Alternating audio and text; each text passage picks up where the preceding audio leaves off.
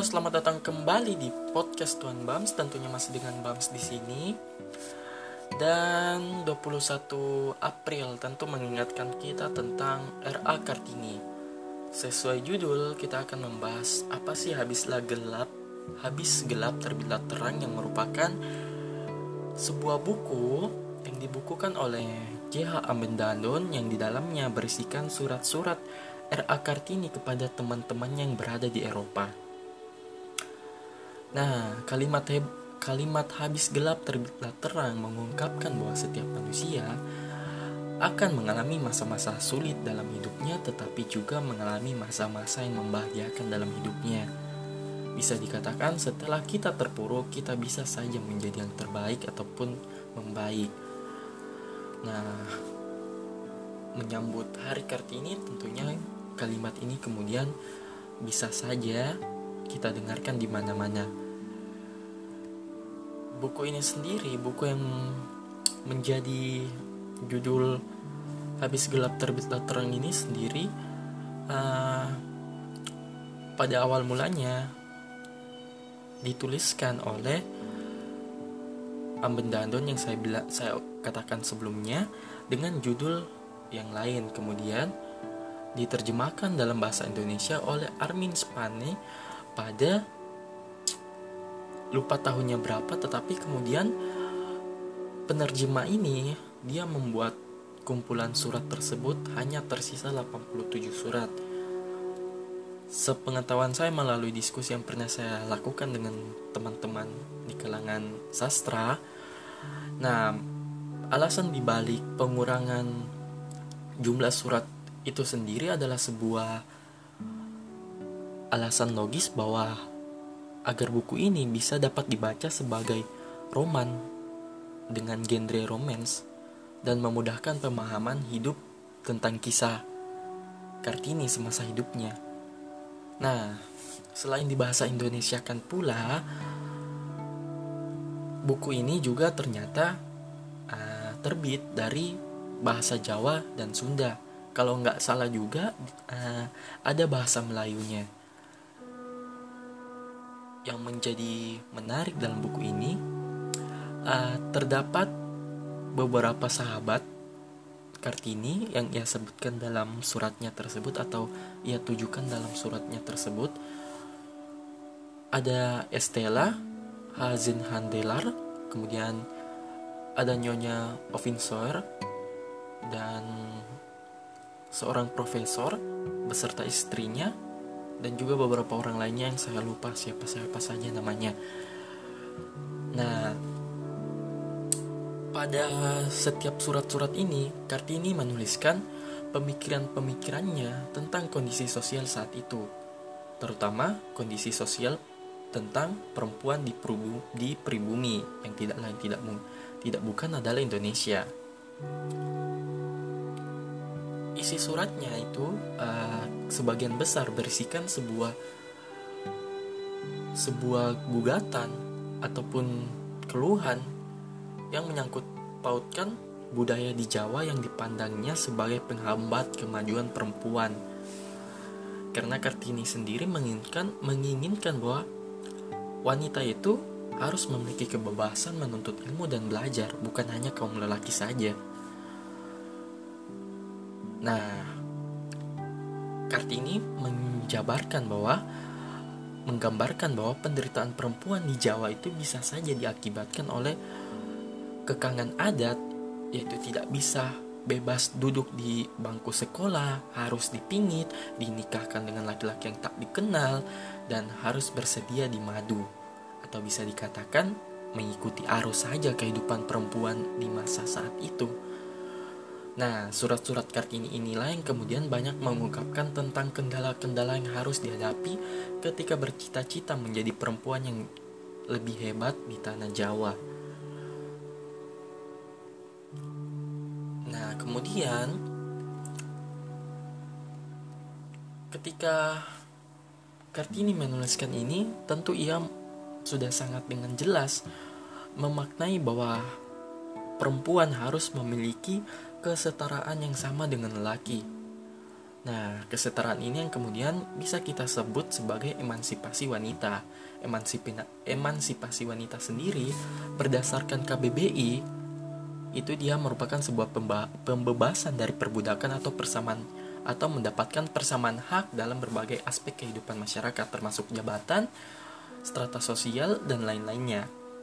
Nah, selanjutnya emansipasi wanita ini dalam proses pelepasan diri wanita dari kedudukan sosial ekonomi yang rendah atau terikat dengan aturan-aturan adat yang sudah mengekang dari awal,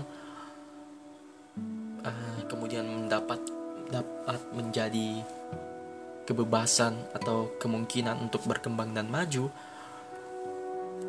Kartini membuat gerakan-gerakan ini, gerakan emansipasi wanita ini atau mencetuskan gerakan emansipasi wanita ini agar bisa para wanita ini memperjuangkan haknya untuk mendapatkan pendidikan setinggi-tingginya dan diberikan kesempatan yang sama untuk menerapkan ilmu yang dimiliki, dimiliki agar tidak direndahkan derajatnya oleh kaum lelaki atau bisa dikatakan menentukan arusnya sendiri bukan hanya mengikuti arus yang telah ditentukan oleh lelakinya, oleh adatnya, oleh orang yang bukan dirinya sendiri. Nah, salah satu wujud sederhana dari emansipasi wanita, yakni ketika seorang wanita tidak menggantungkan hidupnya kepada siapapun dan belajar lebih mandiri. Atau bisa dikatakan, ya dia menentukan kebebasannya berdasarkan apa yang dia mau. Apa yang dia ambil adalah keputusan tertinggi dari dirinya sendiri. Oleh karena itu, dengan melakukan hal yang sederhana dan membawa kebaikan dan manfaat bagi lingkungan sekitar dengan kebebasan diri sendiri ini merupakan bentuk emansipasi. Yang jadi menarik pula adalah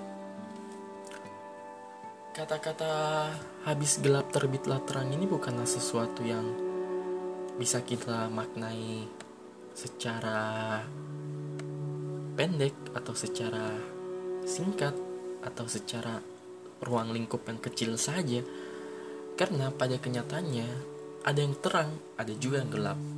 Karena memang hidup seperti itu. Dan entah itu jalanan, entah itu lampu terang, atau apapun itu, tentu ada yang namanya gelap, ada pula yang terang.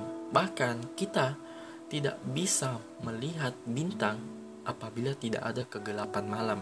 Kita tidak bisa menikmati indahnya fajar yang terbit apabila tidak ada subuh yang cukup buram. Kita tidak bisa menikmati indahnya senja dengan sinarnya yang menyilaukan apabila tidak ada malam setelahnya. Dan karena kita tidak bisa menolak keberadaan dan kedatangan dari gelap ini, dan yang kita bisa hanyalah mempersiapkan lampu kita agar tidak padam. Semisal pun padam, setidaknya ada lampu-lampu lain yang bisa menggantikan. Tetapi ketika terang, beberapa banyak dari kita patut bersyukur karena disitulah kita bisa menjadi penerang hidup dari orang lain. Enam. Tetapi pada kenyataannya, nah, tetapi pada kenyataannya uh, bisa dikatakan ketika kita terang kita lupa bersyukur atau lupa kegelapan. Bahkan tidak sedikit dari kita yang mencaci maki matahari karena terlalu panas memberi sinarnya. Tidak sedikit dari kita memprotes redupnya lampu yang ada di kamar kita, atau tidak sedikit dari kita memprotes kenapa perusahaan P L N mematikan lampu di saat malam hari, kenapa tidak di siang hari atau malah sebaliknya. Banyak orang yang mengutuk kegelapan karena gelap baginya adalah sebuah hal yang memalukan, sesuatu yang menyiratkan kedukaan, kehampaan, ketidakmampuan, kemiskinan, ataupun kekurangan-kekurangan lainnya. Namun ketika cahaya bersinar, terangnya cahaya sebagai tanda kenikmatan, kesukaan, kelimpahan, berkat, rezeki, atau apapun. Yang jadi permasalahan adalah terang dan gelap adalah sebuah kelengkapan satu sama lain. Bisa dikatakan sebuah bumbu yang menghadirkan indahnya kehidupan. Mungkin orang tua kita mengatakan hindarilah berbuat buruk, hindarilah jalan itu, hindarilah tindakan ini, hindarilah orang ini. Atau lebih singkatnya, hindarilah jalan yang gelap dan carilah jalan yang terang. Nah, apabila jalan yang gelap kita artikan sebagai jalan yang negatif dan jalan yang terang adalah jalan yang positif, lalu mengapa kebanyakan orang ataupun beberapa kasus terjadi bunuh diri ataupun kekerasan pada dirinya sendiri di saat mereka dari dalam uh, cahaya-cahaya tersebut, atau bisa dikatakan puncak-puncak kesuksesan hidupnya? Apakah hal ini karena mereka tidak memaknai gelapnya tersebut, entah gelap dirinya atau gelap orang lain, saya tidak tahu. Tetapi menurut saya, kalau kita hanya diajarkan untuk memandang positif dari sebuah terang dan memandang negatif dari sebuah gelap, maka tentu kita tidak akan menemukan makna bagaimana menjadi gelap agar bisa memaknai hidup, dan bagaimana kita menjadi terang agar bisa menerangi hidup. Dan habislah gelap terang, habislah gelap terbitlah terang itu menurut saya bisa kita jadikan hanya sebuah simbol di jalan jalan kehidupan. Ya, manusia sulit berpikir objektif karena banyak sekali tekanan-tekanan dari luar yang membuatnya berpikir subjektif, sulit menerima realitas, sulit menerima diri sendiri, orang lain, pekerjaan, lingkungan, dan lain-lainnya. Tetapi yang perlu kita jalani adalah hidup memang seperti itu, tentang perkara gelap dan terang. Kita, kita tidak bisa menekankan bahwa gelap adalah sesuatu yang buruk dan terang adalah sesuatu yang baik.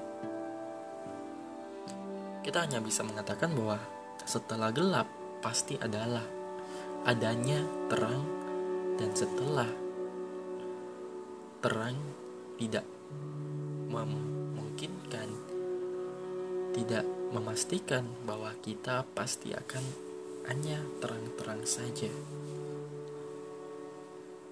Mungkin itu saja untuk pembahasan malam hari ini, mungkin sedikit ngaco atau bagaimana. Dan ya, hidup adalah proses. Hasil akhir itu tidak penting menurut saya. Anda mau gagal berapa kali pun silakan. Anda mau kecewa berapa kali pun silakan, tapi jangan lupa bahwa di balik kebera- kegagalan Anda, kekecewaan Anda, ada yang lebih bermakna, yaitu proses yang bisa Anda dapatkan ketika berjuang untuk mencapai hasil akhir itu. Sebuah impian tak akan terwujud atau tercapai jika kita tak mengusahakannya lebih, lebih, lebih baik lagi. Daripada hanya memikirkan gelap dan terangnya, bagaimana bila kita keluar dari gelap menuju terang, dan bagaimana kita menyikapi terang sebagai sebuah situasi yang bisa saja sebenarnya di sekitar kita sedang gelap-gelap. Diam saja tak melakukan sesuatu pun hanya akan membuat impian kita semakin jauh dari jangkauan. Ya, hidup akan terasa lebih kaya, lebih bermakna, lebih bersyukur apabila kita mampu memaknai gelap dan terang secara kompleks.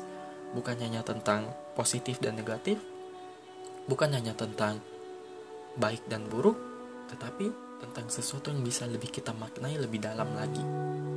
Perjuangan untuk mendapatkan impian kita, impian terbesar kita, memang tak mudah, tetapi patut kita usahakan.